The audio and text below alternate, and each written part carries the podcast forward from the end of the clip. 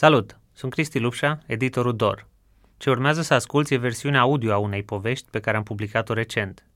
Pentru noi, aceste înregistrări sunt încă un experiment, așa că te rugăm să ne scrii despre experiența de ascultare, ce putem îmbunătăți, ce putem schimba, ce putem adăuga. Iar dacă povestea ți-e utilă, dacă ți-a făcut plăcere, ne-ar bucura enorm să ne susții. Susținerea comunității e cea mai importantă resursă pentru jurnalismul DOR. Alege astăzi forma de susținere care ți se potrivește pe dor.ro susține. Această poveste a fost publicată în DOR 38 în decembrie 2019. Se numește 30 și a fost scrisă de Nicoleta Rădăcină și fotografiată de Andreea Retinski. Este citită de mine, Nicoleta Rădăcină. Alina Dumitrescu e de o vârstă cu România postcomunistă și încă se caută în maldărul de posibilități care îi creează FOMO. Alina Dumitrescu este singura rămasă în birou la șase seara într-o joi de la începutul lui noiembrie. Stă cu ochii în Photoshop și caută să includă niște citate semi-amuzante despre IT-iști într-o grafică de tapet pentru un spațiu de birouri. If it's not fun, it won't be done. E unul dintre cele alese de clientul care vrea un refresh vizual în spațiul de lucru. Afară, strada flancată de mașini din nordul Bucureștiului e luminată de cabinetul stomatologic încă deschis la parter. Alina are părul strâns la ceafă, într-o coadă care se înconvoaie ca un coc de balerină, ochi mari și zâmbet de reclame, când nu-l afișează din complezență. Într-o mână ține mouse-ul, în cealaltă strânge șervețelul care i-a ținut la distanță pe colegii speriați de răceală. People always underestimate how hard this is, spune în timp ce caută pe Google imagini de stoc cu hexagoane și romburi, ca să nu le deseneze de la zero într-un program, apoi să le exporte și să le prelucreze în altul. Din boxe se aude 50 Cent, pentru că numai hip-hopul și o a treia cafea o mai ține energică după masa de prânz. Alina este de seamă cu democrația din România. Face 30 de ani pe 23 decembrie 2019. E arhitect și lucrează într-un studio care amenajează spații de birouri, de la gri la cheie. Are propriul SRL și își facturează munca, are opțiunea de a lucra și freelance, de acasă sau de la birou. E prins între dorința de a deveni un star în arhitectură și a trăi fără regretele pe care le-a simțit în glasul multor oameni crescuți în comunism. Ba că n-au plecat din țară când trebuia, ba că nu și-au cerut drepturile, ba că au rămas în relații toxice. Bunicii care au crescut au fost oameni simpli, alfabetizați în comunism, muncitori în fabrică aproape toată viața. Părinții ei au făcut-o târziu, după 30 de ani, iar dacă anii de tranziție n-ar fi distrus industria grea, probabil ar fi rămas și ei în întreprinderile în care lucrau ca ingineri. Față de generația părinților ei, Alina a schimbat deja patru joburi în cinci ani, fără să numărăm și stagiile de practică. De 2-3 ani își repetă că nu statul peste program sau ecuațiile extra din școală sunt amintirile pe care le vrea, ci momentele cu oamenii, ăia pe care chiar ți dorești în jur. Vrea să fie și un bun profesionist, și să deseneze, și să cânte la pian, să fie și cercetător, să salveze animale și să deschidă un adăpost, să învețe să facă dulcețuri și să grădinărească, să aibă și o perioadă scurtă de casnică în care să organizeze lucrurile în casă. Să treacă prin toate rolurile, să experimenteze, să învețe cine e și cine poate fi. Deși se pricepe mai bine la proiectare decât la căutare de sine, ăsta e proiectul ei. Alina este convinsă că nu o să rezolve problema tapetului astăzi și nici nu arde vreo urgență, așa că închide laptopul, bagă agenda neagră în geantă, pune ochelarii de soare în toc, ia rucsacul în spate, geanta în mână și speră să nu uite nimic, că mâine e hotărâtă să-și țină răceala în casă. Iese din clădirea de birouri și traversează spre stația de autobuz, unde are de ales din mai multe opțiuni. Una mai simplă, alta ceva mai alambicată, niciuna mai scurtă de o oră oricum. Dacă apare autobuzul 182, merge 5 stații până la Piața Victoriei, de unde ia metroul până acasă. Dacă vine 282, merge două stații, schimbă autobuzul și mai merge patru până îl schimbă a treia oară. De la mijlocul lui octombrie, de când lucrează în Floreasca, se tot chinuie să scurteze ruta. A încercat și altă variantă cu un singur schimb de mijloc de transport, dar a simțit că îi mai ies niște fire albe așteptând în coloană. Uneori, nici pe drum nu renunță la amenajări interioare. A trecut de nivelul 1000 pe Homescapes, un fel de Candy Crush cu misiuni de renovare a caselor, care îi antrenează ochii când n-are stare să asculte doar muzică pe Spotify, de la Florence and the Machine până la Disclosure sau Subcarpați, câteodată jazz. Din reflex deschide Busy Day să vadă ce s-a mai întâmplat. Indiferent cu ce ajunge în cartier, mai merge vreo 10 minute pe lângă case cu etaj și balcoane deschise cu vibe de secol 20. Dacă întrebi un bucureștean care e cel mai frumos cartier din capitală, sunt șanse mari să-ți spună Cotroceni, un loc în care n-au ajuns nici buldozerele, nici blocurile comuniste. Alina locuiește într-o garsonieră în casa interbelică a tatălui ei, care stă la mansardă cu actuala lui soție și fiul lor. Au intrări separate și chiriași la parter, iar urmele fostei grădinițe care a funcționat până acum trei ani și ceva în jumătate de casă sunt încă acolo. Mickey și Minnie Mouse de o parte și de alta a intrării, câteva litere colorate pe fațadă, un nor pictat pe geamul de la 1. Ce face băiatul meu?" spune când intră în casă și dă de musu, motanul ei cu blana ca un cojoc alb-negru care se lipește de toate hainele. Ești un grăsuț, recunoști că ești un grăsuț. Filozofia amenajării garsonierei ei a fost simplă. Să încapă tot universul, și patul, și biroul de lucru, și măsuța de machiaj, și colțul de citit. Să n-aibă linii drepte, minimaliste, între care se vede deranjul și când lași pijamaua pe marginea patului, să fie musai cărți, chiar dacă asta înseamnă să se întindă din bibliotecă până pe pian, pervaz și masă, și artă, pictură în general. Are în cameră cinci tablouri pictate de tatăl ei, clădiri în culori vii și apeline, tușe armonioase care o relaxează și inspiră. Îl ajută să le vândă pe Etsy, oricum nu-și permite să dea 500 de euro pe artă, așa că le împachetează pentru poșta română când apare vreo comandă. Ca să-și asigure independența totală, și-a făcut din balcon chicinetă, iar zilele încep mereu cu cafea, la French press sau moca. Abia acum doi ani s-a îndurat să cumpere o pianină, la care exersează mai des când viața pare bună și notele se leagă deasupra clapelor. Își ridică uneori moralul mișcând litere ca într-un puzzle pe o tabliță pentru citate. You are the result of two million years of uninterrupted success. Act like it. A stat deasupra fotoliului aproape un an, cât s-a simțit cam depășită de situație la fostul job. A schimbat mesajul la curățenia de iarnă asta, inspirată de Pinterest.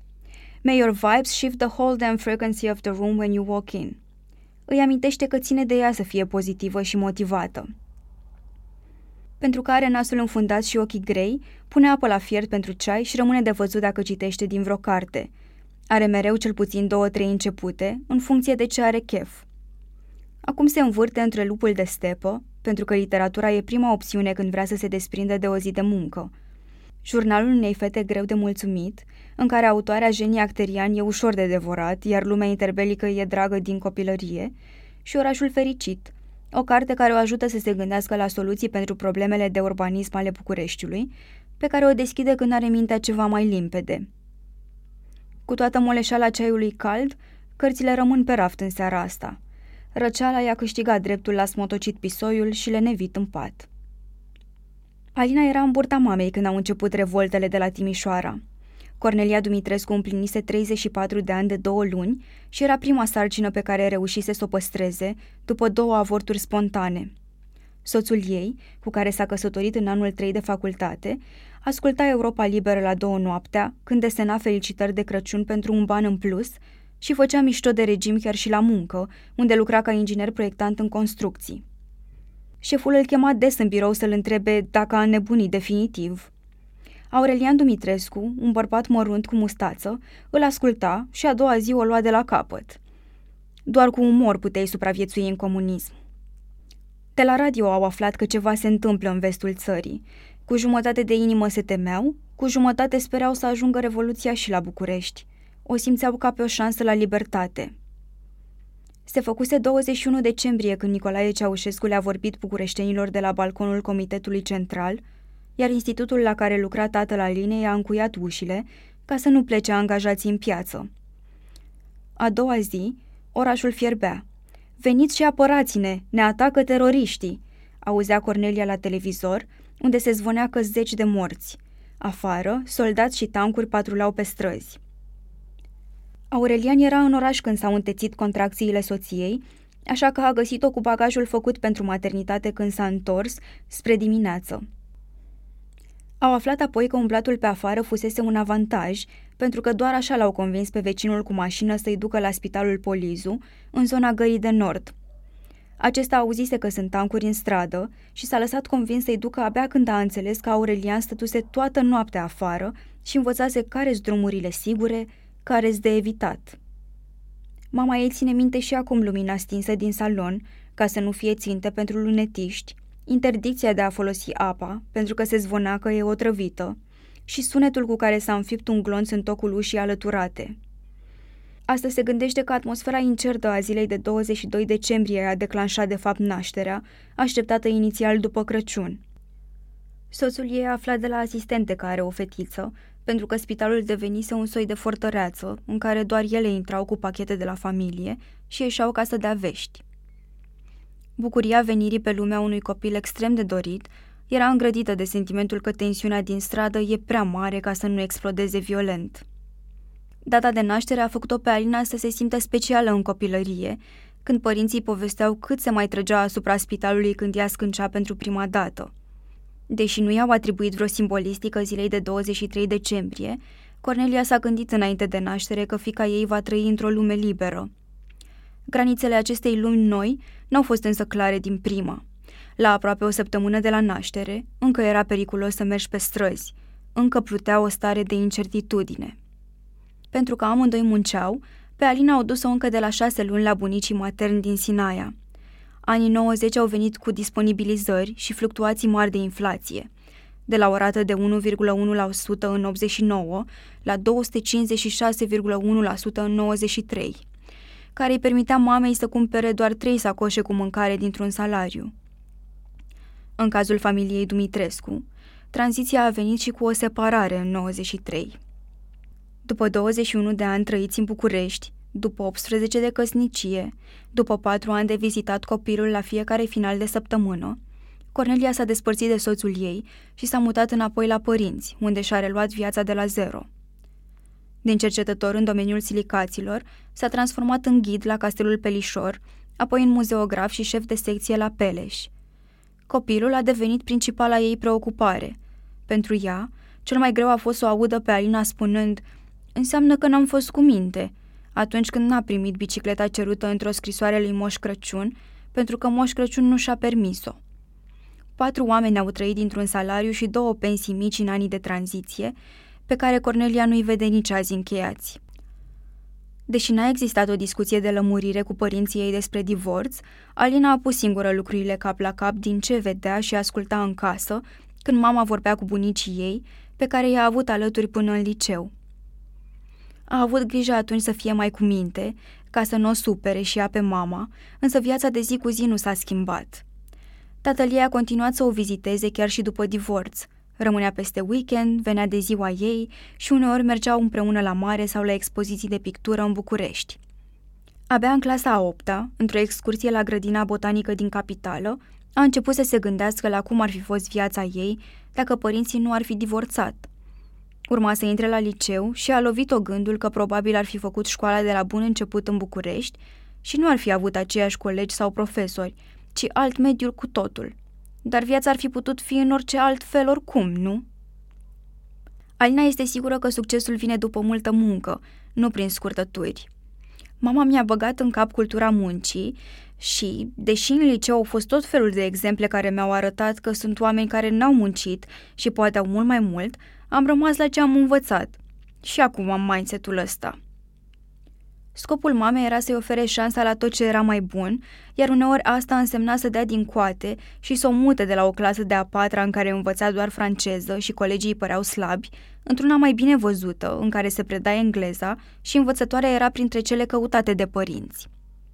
Alina a avut 10 pe linie toată școala generală și puțini prieteni, pentru că răcea des și stătea mai mult pe acasă – N-a prins nici înscrierile în echipele de basket sau handbal, unde mama ei oricum n-ar fi lăsat-o, pentru că transpira, răcea și o lua de la capăt. Lucrurile au început să se schimbe la final de gimnaziu, când colegii și-au dat seama că Alina e de treabă, adică îi lăsa să copieze și le șoptea, chiar dacă învăța bine. Scopul ei era cunoașterea, indiferent câți mai ajungeau la ea. A fost întotdeauna intrigată de case – Abia aștepta să fie chemată în vizite, ca să le vadă și pe interior. Ține minte cât s-a bucurat când a văzut prima oară un demisol și a înțeles că oamenii pot locui acolo, unde podeaua e sub pământ și ferestrele sunt scobite în asfalt. Crede că fascinația asta i s-a tras de la toate vizitele la Pele și Pelișor, unde era răsfățat a ghizilor și avea acces în toate cotloanele închise publicului. Cum a fost dulapul în care își ținea regele Mihai dulciurile, așa intuia o supraveghetoare. Alinei i s-a părut posibil, încă mirosea a ciocolată elvețiană.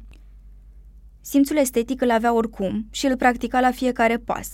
Ba de Crăciun, când împânzea casa cu ghirlande colorate și împodobea bradul, ba când născocea 20 de ținute de păpușă dintr-o singură căciulă de moș Crăciun manevrată cu degetele, ba când muta mobila prin casă. Era probabil moștenit de la tatăl ei, care a pictat până la 17 ani, a fost fotograf de presă după Revoluție și s-a reapucat de pictură la pensie. Pentru Alina nu s-a pus problema să-și dea seama ce vrea să facă în viață în funcție de lucrurile la care era bună. Era bună la toate, dar iubea matematica și desenul, așa că arhitectura a devenit rapid singura opțiune. Chiar dacă nu a fost încântată, mama ei a susținut-o și ar fi dorit mai degrabă să facă informatică, ceva care să-i asigure un job stabil și bine plătit, să nu fie nevoită să schimbe domeniul pentru că se prăbușește vreo industrie, așa cum i s-a întâmplat ei. Alina este în București din 2008, când a început facultatea de arhitectură.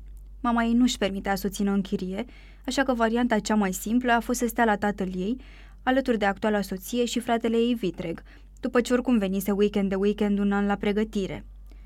Mutarea a fost un fel de maturizare, o trecere în afara granițelor trasate de mamă, care devenise mai restrictivă decât i-ar fi plăcut la majorat îi impunea să vină acasă la 9 seara chiar și în vacanța de vară și condamna anturajul de fete cu care se plimba prin oraș, deci irosea timp de stat în bibliotecă.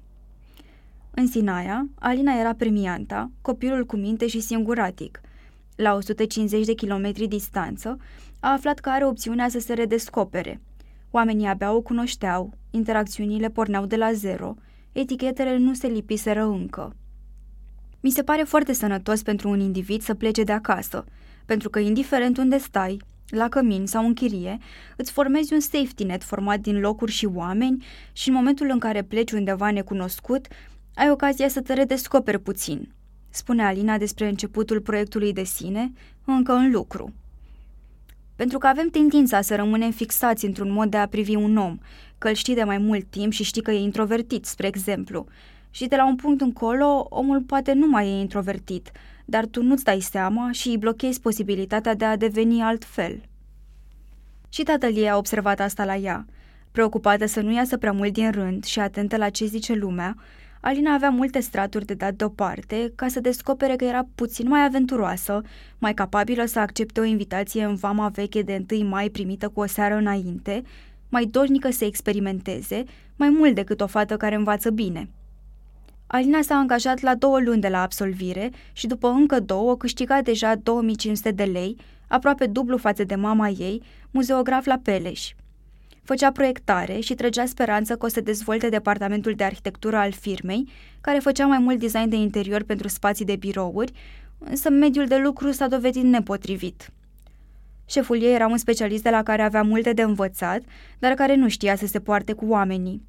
Mergea doar el la întâlniri, nu transmitea toată informația mai departe și apoi spunea că nu-i bine ce face.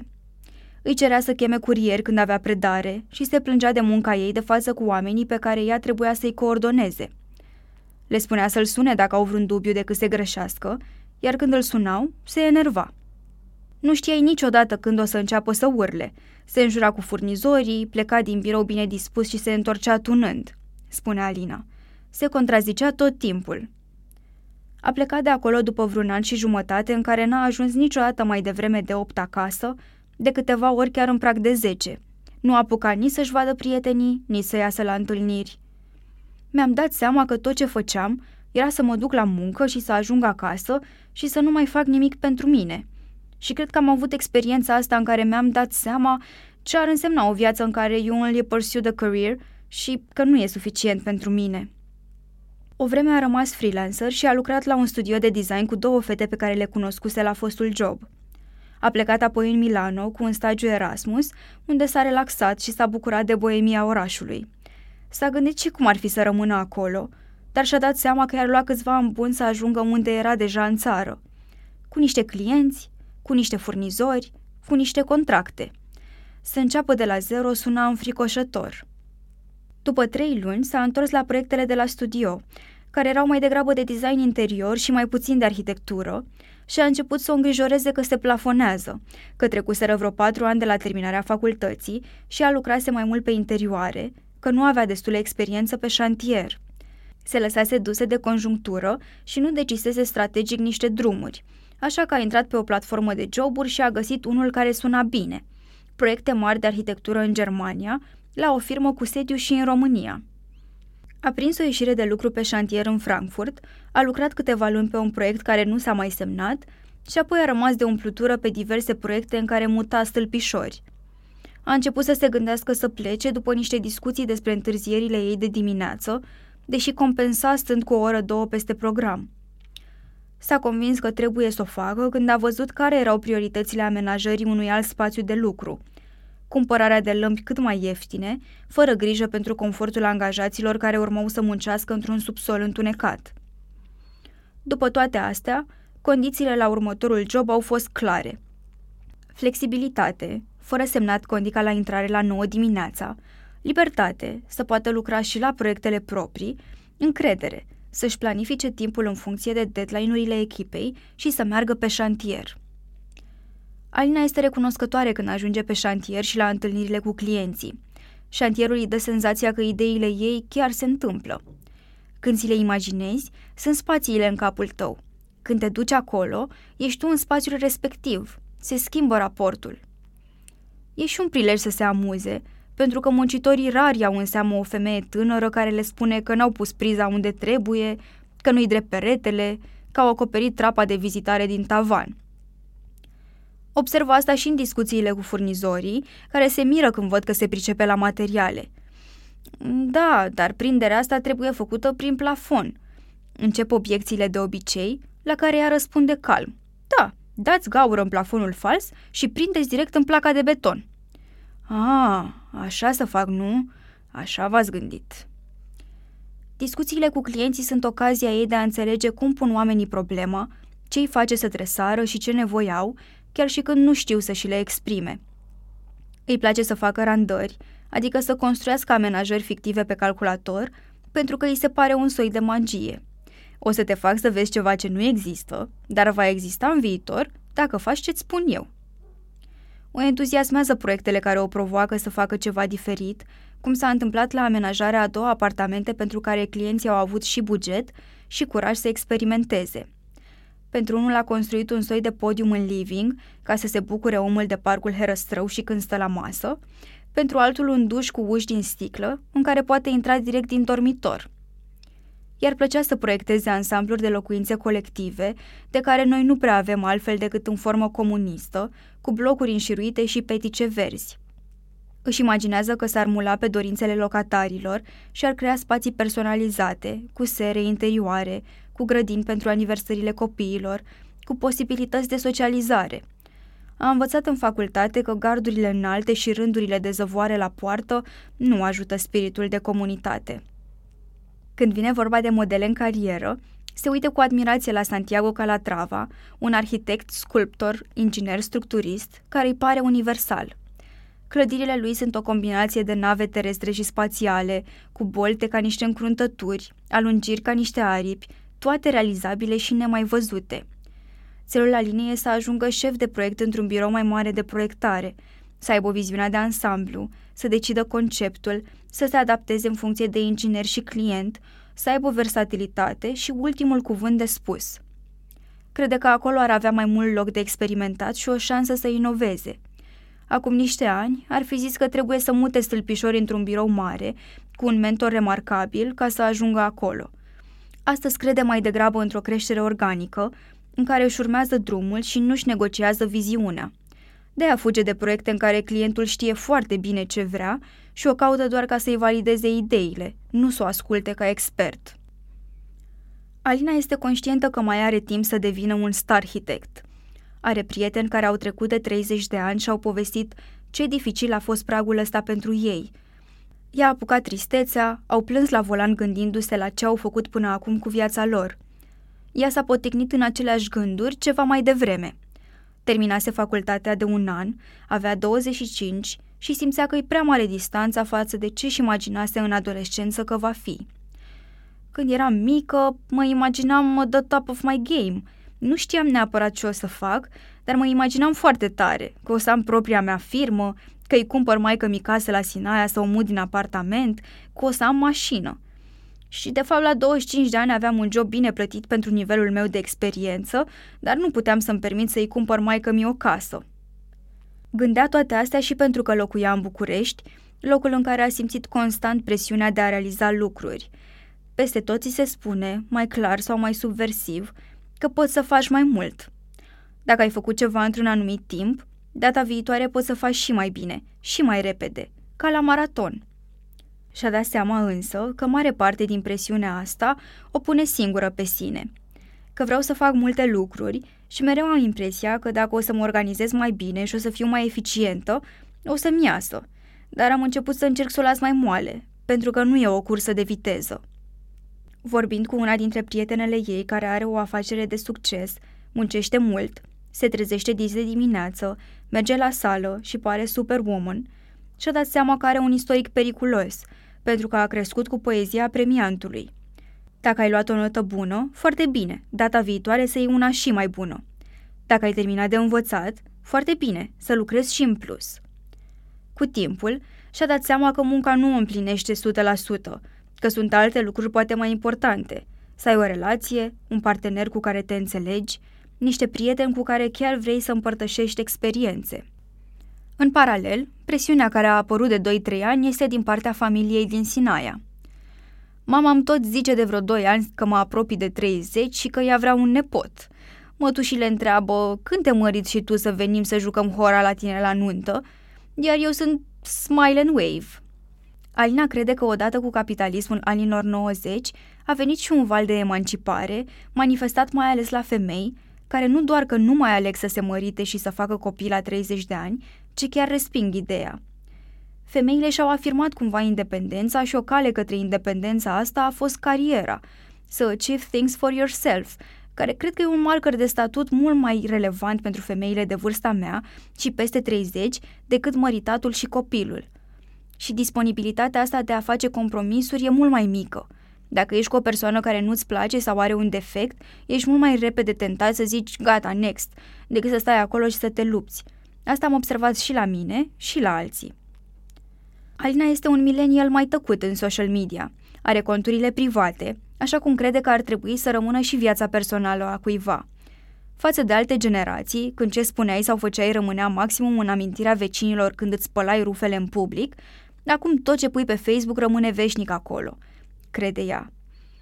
Dacă ajungi totuși să scrollezi pe newsfeed-ul ei, vezi articole despre arhitectură și dezvoltare personală, fotografii din călătorii, picturi din atelierul tatălui ei și citate.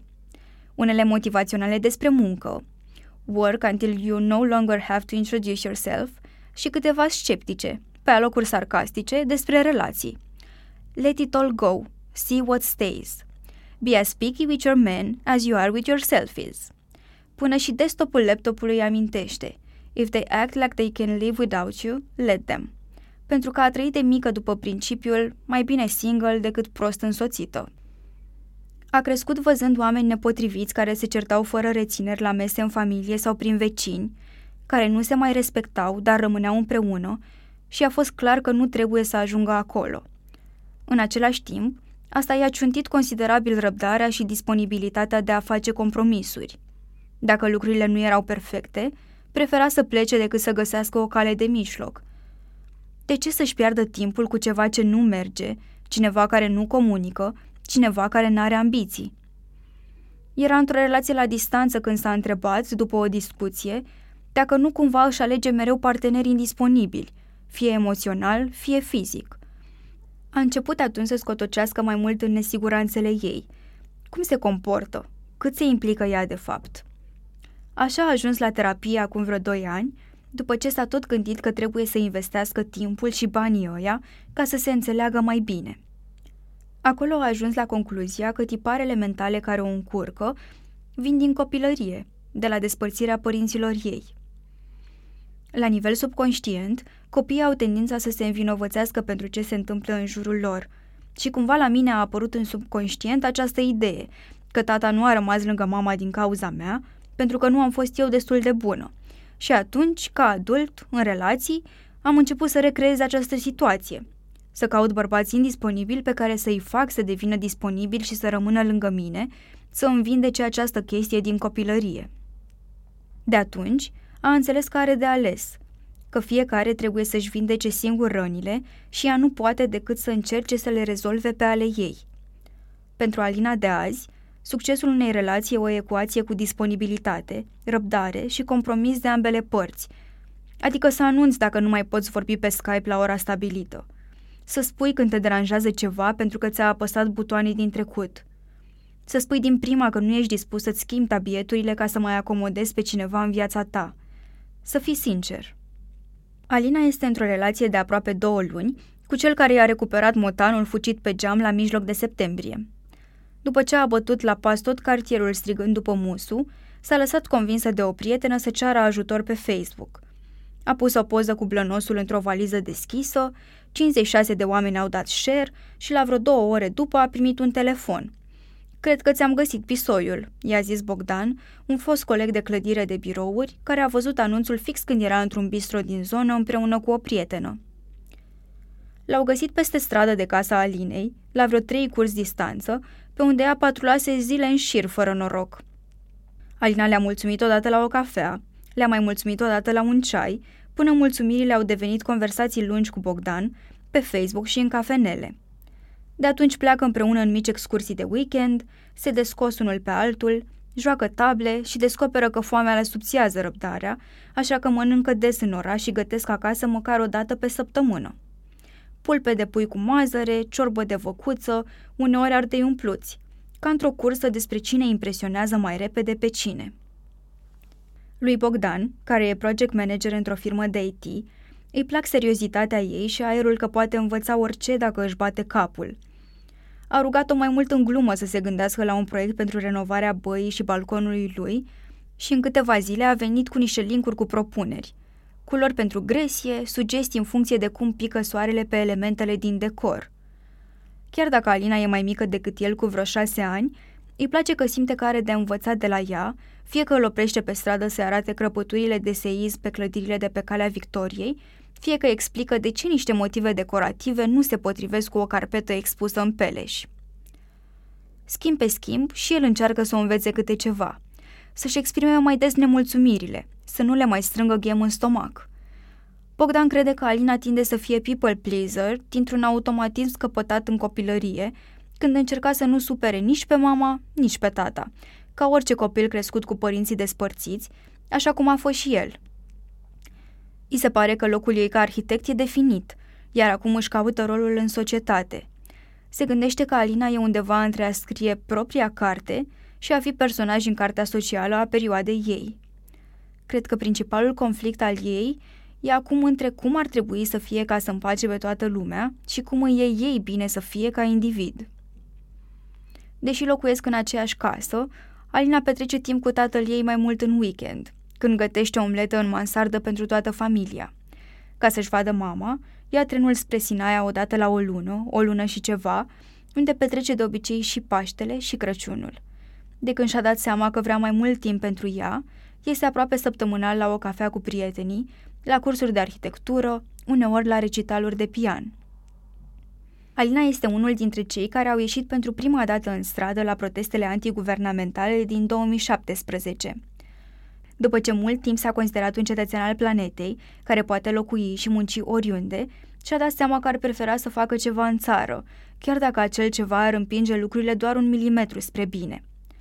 Deși protestele împotriva exploatării miniere de la Roșia Montană s-au ținut chiar în fața facultății de arhitectură, nu a simțit să iasă la câte avea pe cap în anul 3 de facultate când guvernul a promulgat ordonanța de urgență de modificare a codului penal și a celui de procedură penală, UG13, care dezincrimina abuzul în serviciu sub un anumit prejudiciu, Alina a sărit din pijamale direct în colanți, apoi în blugi și în două pulovere și a plecat spre metrou cu revolta pe care o simțea în stomac.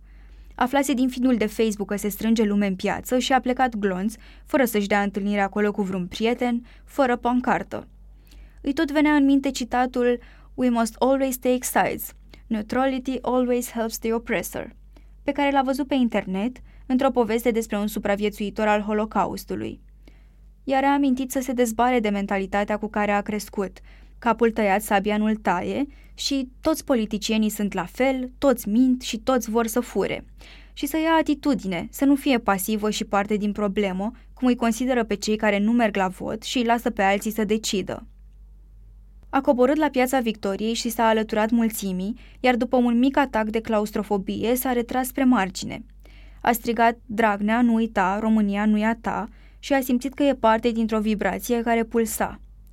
În prima săptămână a mers zilnic ca să arate că sunt mulți protestatari, greu de ignorat, suficient de supărați încât să revină acolo seară de seară. Tatăl ei s-a bucurat că Alina iese în stradă, că ar fi ieșit și el dacă nu s-ar sprijini în baston – Mama a fost mai sceptică. Și-a amintit de mineriade și s-a temut pentru siguranța ei.